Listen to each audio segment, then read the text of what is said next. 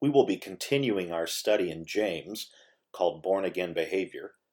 Last week we looked at James's final warning against worldliness at the end of chapter 4, where he exhorted us to do the right thing, which is to repent of our arrogant presumptuousness and evil boasting, to include God in our planning, really at all times, and to humbly acknowledge God's sovereignty and will over our lives and endeavors. Chapter 5 begins with a fiery rebuke against the rich who were exploiting the poor. They were wealthy farmers who owned large tracts of land and were squeezing everyone and everything for profit. Some commentaries suggest that the rich in this text were non believing Jewish countrymen who lived in this community and attended the church or churches James wrote to. This theory is based on the devastating judgment James says will come upon them at the end of verse 3. It says, "We'll eat your flesh like fire. That, in my opinion, sounds like eternal torment in hell. And we know that Christians will never experience this, so the theory could be true. The fact that James's favorite title for fellow believers, fellow Christians, which is brothers, is absent from verses 1 through 6, also supports that theory. But knowing precisely whom James addressed here is not highly important, because the warnings he gave apply to everyone, unbelievers and believers alike. Please take your Bibles and turn to James chapter 5, verses 1 through 6. I have entitled this message, riches that rot and corrode. Let's read our text, pray for God's help, and then get to work. The text says, Come now, you rich, weep and howl for the miseries that are coming upon you. Your riches have rotted, and your garments are moth eaten. Your gold and silver have corroded, and their corrosion will be evidence against you, and will eat your flesh like fire. You have laid up treasure in the last days. Behold, the wages of the laborers who mowed your fields, which you kept back by fraud, are crying out against you, and the cries of the harvesters have reached the ears of the Lord of hosts. You have lived on earth in luxury and self indulgence. You have fattened your hearts in a day of slaughter. You have condemned and murdered the righteous person. He does not resist you. Father, we call upon you now for your help. We pray that you help us see the truth, hear the truth, believe the truth, and obey the truth. Father, teach us about the dangers of riches and the temporality of riches, and teach us once again where to put our hope and that should be in you and in you alone. So we commit this time to you. We pray that you teach us, that you convict us, and that you help us obey and live out the scriptures for your glory. We pray this in Jesus' name. Amen. Now that we've read our text and prayed for God's help, let's begin at verse 1 this is the next thing that James says. He says, Come now, you rich, weep and howl for the miseries that are coming upon you. James begins his fiery rebuke with a call for the unbelieving rich to weep and howl because of the miseries that are coming upon them. What miseries was he referring to?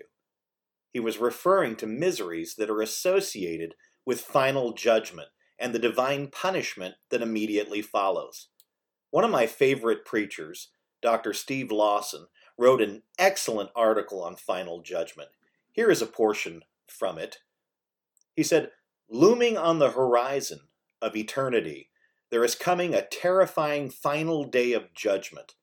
This world is spinning through space on a collision course with this final day of reckoning known as the Great White Throne Judgment, Revelation chapter 20, verses 11 through 15, This climactic hour of reckoning before God is described in numerous places throughout Scripture.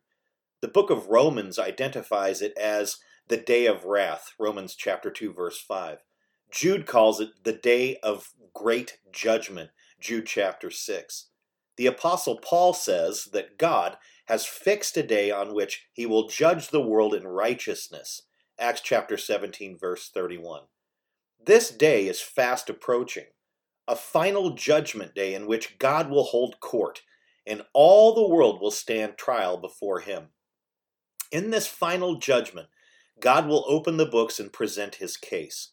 Every lost sinner will be individually summoned to take his stand before the divine judgment bar, where every unbeliever will have his day in court before the Lord Jesus Christ. The evidence will be presented, and it will be an irrefutable case presented by God Himself. Every lost sinner will be judged, and God will announce His just verdict and condemn every unbeliever to eternal torment in hell. There will be no rebuttal offered, no defense rendered, and no sympathy extended. There will be no grace, no advocate to defend the sinner, and no miscarriage of justice. There will be no successful appeal by the guilty and no parole from prison as an escape. This is the judgment James is pointing to. Now, the Greek word for howl is ololuzo, which means to cry aloud in misery. When the unbelieving rich have their day in court at the great white throne, they will weep and howl in utter misery when their wealth and possessions are used against them as evidence for their unbelief and rejection of Jesus Christ, and also for all of the injustices that they've committed. The objects in which they placed their trust will be used as nails in their own coffins, so to speak. So the warning we see here in verse 1 is very simple. Those who trust in wealth rather than in Christ alone will face judgment, and the objects of their trust will be used to testify against them and thus seal their doom. Now, James is not the only person in Scripture to issue a warning against trusting in riches. Scripture is actually replete with similar warnings. I can give you some Old Testament examples. In Proverbs chapter 11, verse 28, it says, Those who trust in their riches will fall, but the righteous, the righteous is those who trust in God, they will thrive like a green leaf. And then in Jeremiah chapter 49, verse 7, uh, the word of God says this concerning Moab Since you trust in your deeds and riches, you too will be taken captive, and Chemosh will go into exile together with his priests and officials. And then in the New Testament, we have many examples. I can give you a couple of those. After the rich young ruler went away sorrowful because he didn't want to give up his idol to become a disciple, Jesus taught his disciples that it is impossible for one who trusts in riches to enter the kingdom of God. We see that in Mark chapter 10, verse 25. And lastly, toward the end of the Sermon on the Mount, Jesus said, No one can serve two masters, for either he will hate the one and love the other, or he will be devoted to the one and despise the other. And he says very plainly, You cannot serve God and money. Matthew chapter 6, verse 24. In the next two lines, James describes the temporality of physical riches. Let's move to verses 2 through 3a. It says, Your riches have rotted, and your garments are moth eaten. Your gold and silver have corroded. Right here, James identifies the three primary sources of wealth in his day harvested grain, fine clothing, and precious metals. The rich he addressed here in his letter had diverse portfolios. They owned grain, they owned garments, and they owned gold and silver, all three. But James tells them that their riches, their grain, has rotted, Their garments, fine clothing, are moth eaten, and their gold and silver have corroded. This was his way of saying physical riches do not last. It was also his way of saying or warning them against the spiritual impact that riches can have. They have the power to corrode the soul and make one blind to their true need salvation in Christ alone. Jesus called this soul corroding power the deceitfulness of riches in Mark chapter 4, verse 19. And this is why R. Kent Hughes called wealth a spiritual handicap. Now, that statement from him is very contradictory to what people think today. They think that, that wealth is a total advantage, and there are many in the church that think that as well. But Kent Hughes has it right. He says that it is a spiritual handicap. Why? Because it corrodes the soul and prevents it from seeing its true need. The rich young ruler and Simon Magus and we see Simon Magus in Acts 8 18 to 23. They are prime examples of soul corrosion and the spiritual blindness it produces. They chose riches over salvation. How foolish! For what will it profit a man if he gains the whole world and yet forfeits his soul? Matthew 16, verse 26. The question I have for us at this point is do we understand the temporality of physical riches? I ask this question because I know many Christians who don't seem to get it or understand that. They put a lot of stock in riches. They meticulously manage their savings accounts, retirements, and stock portfolios. And when you talk to them about this, or ask them about it, or even challenge them in a loving way, what they do is they call this being a good steward. Well, the Bible does not equate the amassment of riches to good stewardship. And we know that leaving an inheritance for your children's children is wise according to Proverbs 13:22.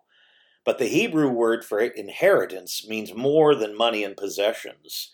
It includes godly character, integrity, and trustworthiness. So, leaving a, a, good inheritance for your children and your children's children is not just leaving them stacks and stacks of cash and possessions. Uh, what is mostly valuable in an inheritance would be godly character, integrity, and trustworthiness. You know, teaching them to love Jesus. That's what's most important. In Scripture, good stewardship is defined not by what you have, but by how you use it. If we employ our wealth and resources for spiritual causes, the advancement of the gospel, the expansion of God's kingdom, and for the good of God's people, we are good stewards.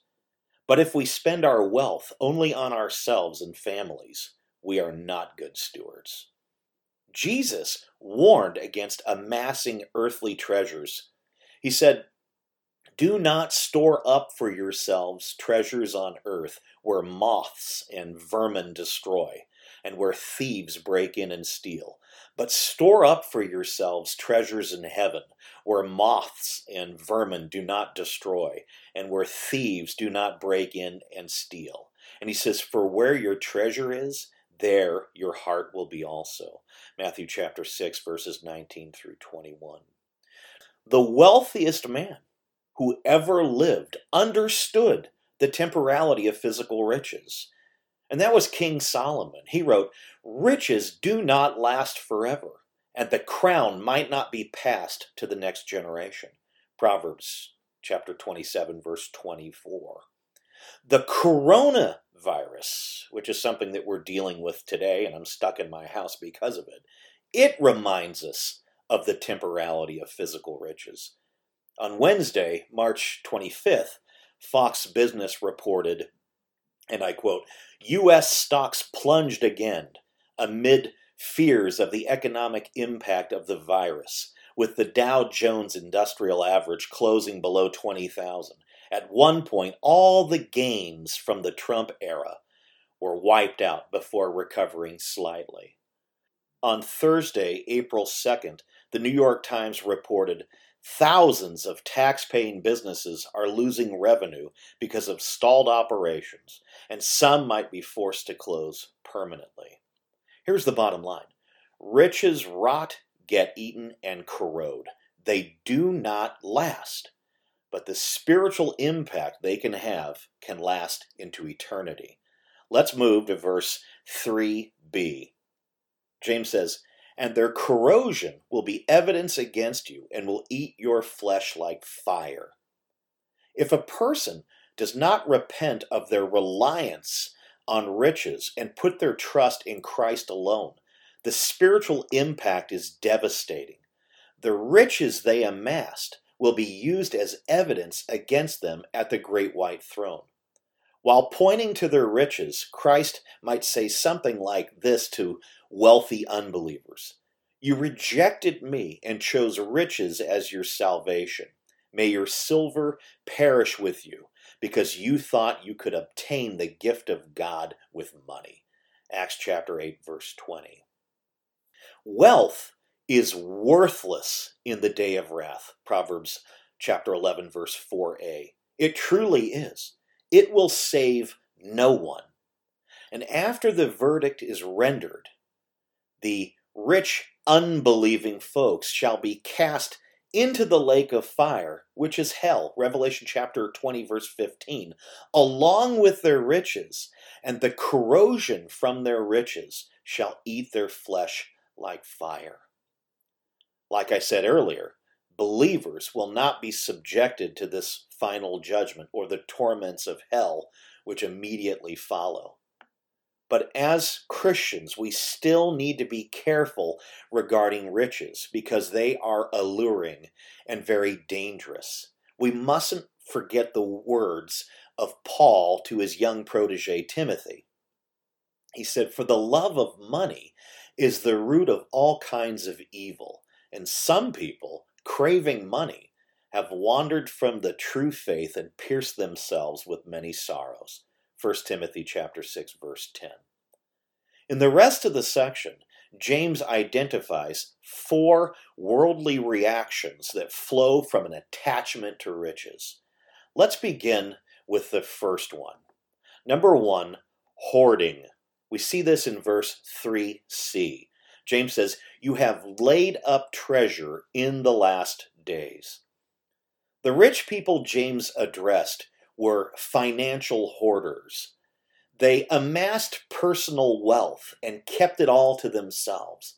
They were stingy penny pinchers like Ebenezer Scrooge from the famous uh, Dickens novel. Poor folks in their community and church needed grain for bread, needed clothing for their bodies, and needed gold and silver coins to pay their bills. But these ungodly misers offered no help. It was totally within their ability to meet the basic needs of their neighbors without much financial impact on themselves, but they selfishly refused. Riches can have this kind of effect on us. When we come into a little bit of money, the temptation to keep it to ourselves arises. We can feel that pull, and we often give in to that pull, don't we? In the 1970s, there was a 71 year old woman who died of malnutrition in Florida. Prior to her death, she begged for food from neighbors and gotten what clothes she had from the Salvation Army. From all appearances, she was a penniless recluse, a pitiful and forgotten widow. When the coroner's office removed her emaciated 50 pound body from her home, they noticed piled up boxes and trash everywhere. She was a hoarder. While searching through her stuff, they found two keys to safe deposit boxes at two separate banks. When they went to the first bank and opened the safe deposit box, they found 700 AT&T stock certificates, hundreds of other valuable certificates, bonds, and solid financial securities, and 200,000 in cash. When they went to the second bank and opened the safe deposit box. They found no certificates, but $600,000 in cash. This old woman had more than enough money to eat well, clothe herself, and take care of others.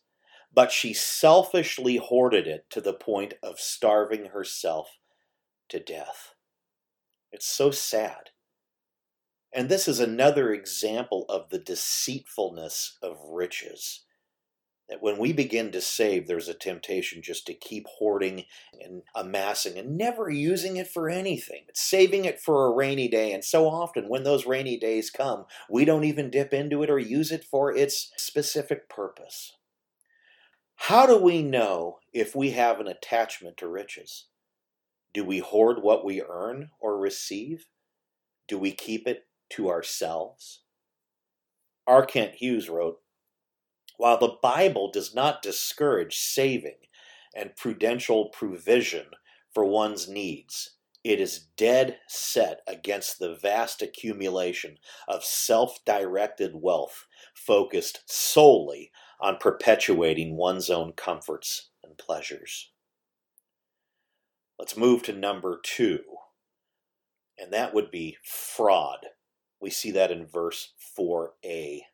James says, Behold, the wages of the laborers who mowed your fields, which you kept back by fraud, are crying out against you. The rich people James addressed were also swindlers they hired laborers to mow their grain fields, but when it came time to pay their wages, they refused to do so. The phrase, kept back by fraud, indicates that the rich deceived the laborers into thinking they would be paid for their services. They basically defrauded the laborers of their labor. Now, the Old Testament repeatedly warns against defrauding workers. Leviticus chapter 19, verse 13 says, Do not defraud or rob your neighbor. Do not hold back the wages of a hired worker overnight. And a little further back in Deuteronomy chapter 24, verses 14 to 15, it says, Do not take advantage of a hired worker who is poor and needy, whether that worker is a fellow Israelite or a foreigner residing in one of your towns. Pay them their wages each day before sunset, because they are poor and are counting on it. Otherwise, they may cry to the Lord against you, and you will be guilty of sin. Now, it's pretty obvious that James had this text from Deuteronomy in mind, because in verse 4b he said, What? And the riches of the harvesters have reached the ears of the Lord of hosts. The title, Lord of Hosts, is a name for God and it appears 235 times in the Bible. The Greek word for hosts is Sabaoth, which means army. So, Lord of Hosts means Lord of Armies. Now the question arises which armies does our Lord lead? He leads heaven's armies. Matthew 26, verse 53, Revelation chapter 9, verse 14. So, the end of verse 4 can be rendered the Lord of heaven's armies. This is precisely how the New English translation renders it. It says, Look, the pay you have held back from the workers who mowed your fields cries out against you, and the cries of the reapers have reached the ears of the Lord of heaven's armies. When this portion was read aloud, the laborers who had been defrauded were probably comforted by the fact that their cries had reached the ears of the Lord of heaven's armies. They knew the Lord would avenge them.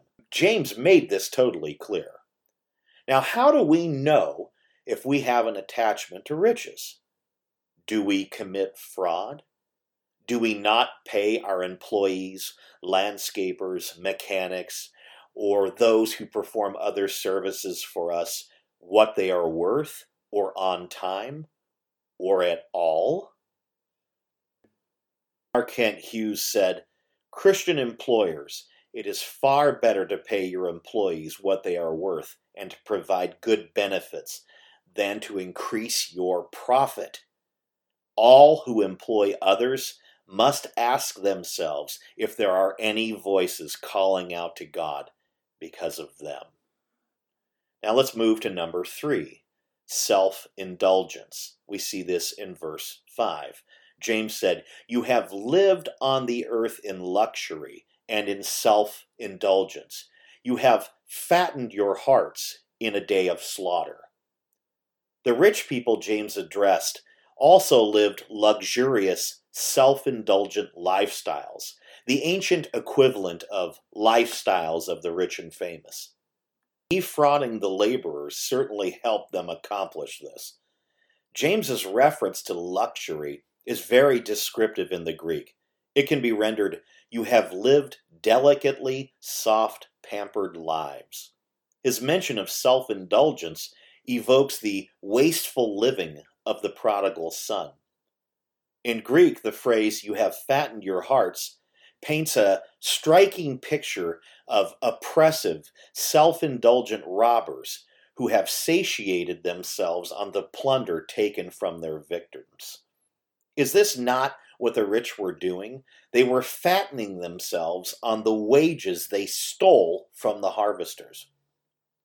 The phrase, in a day of slaughter, refers to coming judgment. James uses vivid language to depict them as fattened calves headed for the slaughterhouse of divine judgment. How do we know if we have an attachment to riches? Do we live luxurious, self indulgent lifestyles? Are we fattening ourselves while our brothers and sisters in Christ go hungry? R. Kent Hughes again, he said, there are times for sumptuous celebration, holidays, birthdays, or anniversaries. There are times to feast and lavish our loved ones, but a life of conspicuous consumption, delicate, soft luxury is not Christian. And lastly, the final worldly reaction that flows from an attachment to riches is number four, murder. James says, You have condemned and murdered the righteous person. He does not resist you. The rich people James addressed were also murdering the poor, not through physical violence, but by taking away their means of making a living, by defrauding the laborers. Hughes calls it judicial murder. The phrase, he does not resist you, does not mean that the poor put forth no resistance, like they sat there doing nothing while the rich trample on them. It means that they could not resist the rich in court because the rich controlled the courts. The rich had not only stripped them of their wages and livelihood, they had stripped them of their legal rights and ability to be heard in a nonpartisan, unbiased court of law. James calls this wicked combination murder. It was as if he had said, by robbing the poor of their livelihood and taking away their legal right to defend themselves in court, you have condemned and killed them. How do we know if we have an attachment to riches? Do we cause others harm by depriving them of what they are entitled to as we pursue our livings? According to James, business practices such as this are, in a sense, murderous. Closing. If we have an attachment to riches, one, if not all of these worldly reactions will be present. Do we hoard? Do we commit fraud? Do we self indulge? Do we murder? If the answer is yes, we must do something about it. We need to heed James's warnings and repent. If we are born again believers, true Christians, we must break our attachment to riches, restore our trust in Christ alone, put an end to our worldly reactions, and become good stewards who use what we have to store up treasures in heaven for the glory of God. This is the right thing to do, and we know it. But if we fail to do what is right, we sin. Chapter 4, verse 17. If we are unbelievers, we must cast down the idol of riches, which can never make us whole, never give us true security, never give us a true sense of purpose, and never save us from judgment. And we must put our trust in the Lord Jesus Christ. If we believe in Him and in His finished work, that He lived for our righteousness, died to pay for our sins, was buried, and rose from the grave three days later, victorious over sin, Satan, death, and hell. For us, we shall be cleansed of all sin. We shall be made right with God. We shall be saved from judgment. And we shall begin a new life as adopted sons or daughters of the one true God. I'd like to end with a great verse where Paul teaches Timothy how to minister to rich people in his congregation at the church of Ephesus. We find it in 1 Timothy chapter 6 verse 17.